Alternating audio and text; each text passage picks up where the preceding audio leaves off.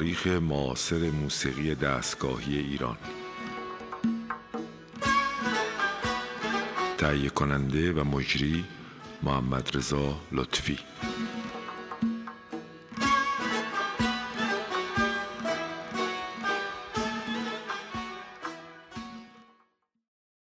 سلام بر شنوندگان عزیز رادیو فرهنگ. برنامه سرگذشت موسیقی یا تاریخ معاصر موسیقی رو پی می‌گیریم. در سرفصل برنامه امروز ما جناب آقای مجید کیانی که از سنتور نوازان فوقلاده ایران بودند و هستند رو در دستور کار خودمون قرار دادیم و همینجوری که قول داده بودیم ما افرادی رو که تاثیرگذار بودن جریان ساز بودن و در بخش آموزشی و بخش تفکر و اندیشه تولید موسیقی نقش داشتن رو توضیح میدیم و هدف از این توضیحات و یادآوری این است که ما بتونیم با بررسی مسائل یک موسیقیدان زحمتکش و کارا و پرکار شرایط اون دوره رو هم بازبینی یا بازنگری کنیم. قبل از اینکه برنامه رو روی هنرمندی گرامی مجید کیانی شروع کنیم یک عذرخواهی بزرگ به خاطر اشتباهی که در دو برنامه پیش داشتیم باید بکنیم و اون اینه که قطعه ترکمن جناب آقای علیزاده اشتباهن پخش شد یک اثر دیگه ایشون پخش شد و همچنین در رابطه با پیش آمد شیش ضربی درویش خان که در اونجا تاکید شده بود که شیش ضربی هست به جا پیش درآمد راک درویش خان پخش شده بود. بدین وسیله پوزش ما رو بپذیرید. گاهی اوقات از نظر فنی متاسفانه این اشکالات به وجود میاد که در برنامه ما تقریبا نبوده و یا اندک بوده. اما قبل از اینکه وارد عرصه بحث جناب آقای کیانی بشیم مقدمتا باید عرض کنم که تحریم موسیقی در کشور ما با توجه به مطالعات من در دو وجه خودشو نشون می‌داده که اسلام باش مشکل داشته. یکی موسیقی های درباری دوران ساسانیان بود که موسیقی های فوقلاده اصیلی بود و سازمان یافته بود. اما چون مظالم درباری ها زیاد بود و موسیقی در دربار از دو وجه برخوردار بود وجه هنری و وجه موسیقی های سبک و سرگرم کننده که با مهمانی های آنچنانی در کنار همه دربارها وجود داشت. و تفکیک این دو از هم برای نیروهای مسلمان بسیار سخت بود که این دوتا رو از هم تفکیک کنند که در دوره های صدر اسلام در قرن اول این مشکلات خیلی زیاد بود. برای اینکه باستاب موسیقی های درباری به خصوص در منطقه هیره که بغداد کنونی در نزدیکی اون شهر بنا شد به نام بغداد یا خداداد که به وسیله ایرانی ها هم و معماران ایرانی بنا شده بود. یک تقلیدی شد از فرهنگ و هنر دربار ساسانی و تقریبا بعد از یک قرن این اتفاق افتاد و طبیعتا همین دو مختصات در دربار خلفای امویه و به دنبالش خلفای عباسی صورت گرفت که در دوره خلفای عباسی اتفاقات حوادث سیاسی جالبی رخ داد که نقش ایرانی ها در این احیا مؤثرتر بود. نیروهای مذهبی اجتماعی و جنبش های مذهبی و اجتماعی با این نگاه به موسیقی توجه داشتند و اون رو من می کردند در دوره صفویه هم که اولین حکومت شیعه بنا شد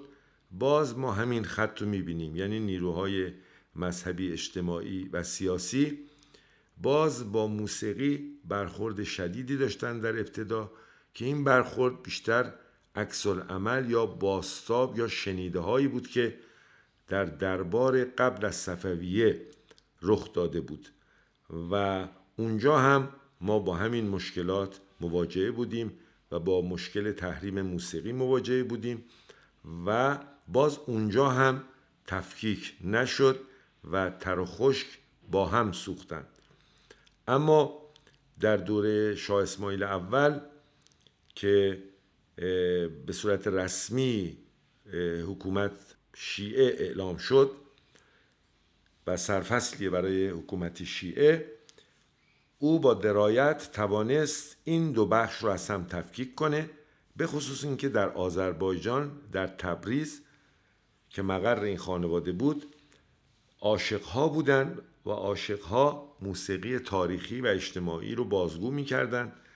و اسناد و مدارکی هست که اعلام می‌کنه که شاه اسماعیل اول به عاشقها اجازه داد که فعالیتشون ادامه بدن با اون ساز چگور یا ساز عاشقی. فقط مقداری هم خواستن که این عاشقها در متح حضرت علی و خانواده او اشعاری رو سرایش بدن و داستانهایی رو از اون حماسه و از اون اهمیت بازگو کنند و شما در متون عاشقها هنوز این متون و اشعار رو میشنوید. به همین دلیل در دوره شاه عباس که پایتخت به اصفهان میره شما رد پای رشد هنری رو در زمینه ادبیات در زمینه معماری در زمینه شهرسازی در زمینه مینیاتور و و نقاشی و غیره و خطاطی می‌بینید. که در سطوح خیلی بالا حرکت می‌کنه و با رشد صنایع دستی و صنایع کوچک شهری ما به یه دوره شکوفایی فوق‌العاده‌ای می‌رسیم تا جایی که حتی اروپایی های اون دوره جرأت نگاه به ما نداشتن و جرأت نمی‌کردن به ما حمله بکنن و حتی وقتی پرتغالیا در همین کناره میناب بندر گرفتن شاه عباس اونها رو به بیرون راند و وضعیت اقتصادی اجتماعی و سیاسی ما یه وضعیت بسیار فوق‌العاده ای موسیقی هم در کنار این حرکت ها برکت در اومد و نقش بسیار عمده ای داشت. اگرچه هنوز مشکل تحریم و مشکلات دیگه برای موسیقی و موسیقیدان ها به نسبت شعرا وجود داشت. در انقلاب سال 57 ما هم همین اتفاق با همین زمینه یا با همین پیش زمینه به وجود اومد. یعنی نیروهای مسلمان و نیروهای اجتماعی با توجه به اینکه قدرت اجتماعی و قدرت سیاسی و رهبری به خصوص دست حضرت امام خمینی بود باز همین اتفاقات افتاد و موسیقی ما زیر علامت سوال رفت.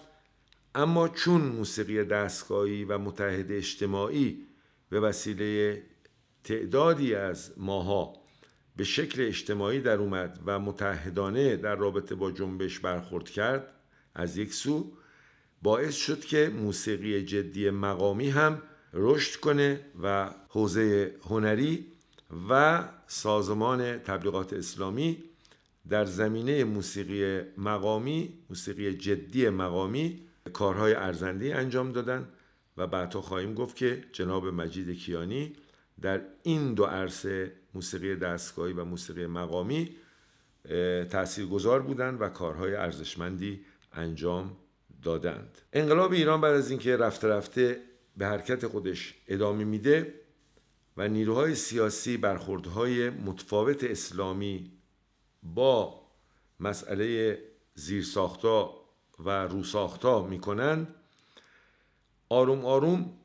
موسیقی دستگاهی و متحد اجتماعی از یک سو و موسیقی جدی مقامی از سوی دیگه رفته رفته زیر فشار قرار می‌گیره و به محاق میره و موسیقی های جدیدی به وجود میاد که متاسفانه باز مثل زمان شاه موسیقی های دستگاهی جدی و موسیقی مقامی جدی و موسیقی های هنری با سازهای ایران زمین آروم آروم جای خودشو به موسیقی های ارکستری غربی و نیمه غربی و پاپ و موسیقی وارداتی از هر نوع که از طریق ساتلایت ها و اینترنت سیدی صوتی تصویری وارد ایران میشه و اینگونه لطمه بزرگی به موسیقی جدی دستگاهی و متحد اجتماعی و موسیقی جدی مقامی می‌خوره. در حال حاضر در این پنج سال دولت فعلی تلاش می‌کنه که بتونه اون شرایط رو تا حدودی برگردونه به شرایط دهه دوم انقلاب یعنی بعد از جنگ. اما این کار تقریبا غیر ممکنه برای اینکه نسل های جدیدی به وجود اومدن با نگاه های جدید با فرهنگ و هنر جدید و با اون خو گرفتن. یعنی حدود دوازده سال دفاع از موسیقی غربی و نیمه غربی التقاطی پاپ و غیره حتی رپ های وارداتی رپ های ایرانی موسیقی های خیلی خیلی خیلی سبک چنان بازار موسیقی و خانواده ها و جامعه فرهنگی رو اشباه کرده که امروز ما نمی‌توانیم نسل ها رو برگردونیم به نسل های گذشته. همونجور که نسل های اوایل انقلاب رو نمی‌تونیم دو مرتبه تکرار کنیم به خاطر شرایط تاریخی و اجتماعی اون دوره اینه که باید فکرهای جدید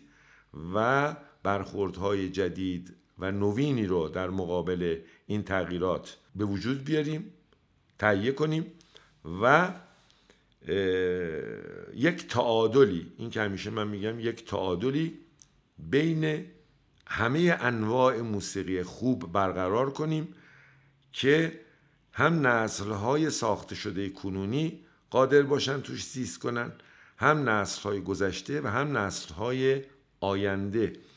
بدون اون مانیفست و بدون اون اساسنامه و تعریف اینکه موسیقی مقامی چیست موسیقی دستگاهی چیست کاربردش چیه هنری و غیر هنریش باید تفکیک بشه موسیقی ارکستر سمفونیک غربی تعریف باید بشه نیمه غربیش باید تعریف بشه پاپ خوبش تعریف بشه موسیقی های وارداتی ملل از چه نوعش چگونه باید تعریف بشه و اینا در اختیار همه قرار بگیره و در یک نظام نظاممند افراد سرمایه گذاری بکنن و دولت اون مانیفست و اون اساسنامه رو حمایت بکنه و, کمک بکنه. بعد از این مقدمه تقریبا بلند برای اینکه حوصله دوستان سر نره و برنامه ما هم روی جناب آقای کیانی قراره که صحبت بشه ما به ساز زیبای مجید کیانی گوش می‌کنیم و برنامه رو پی می‌گیریم.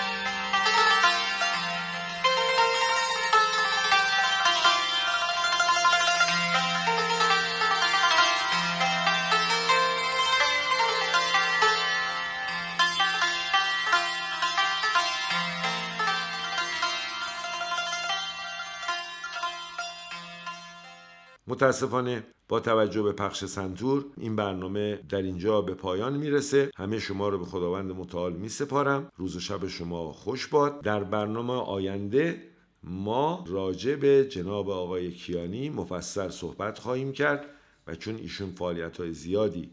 در این سی و چار پنج سال نموده اند چندین برنامه اختصاص به کارهای ایشان فعالیت ایشان و زحمات ایشان و کم و کاستی هایی که در رابطه با مسئولیت هایی که داشتن در رابطه با حفظ سنت موسیقی صحبت خواهیم کرد. خدا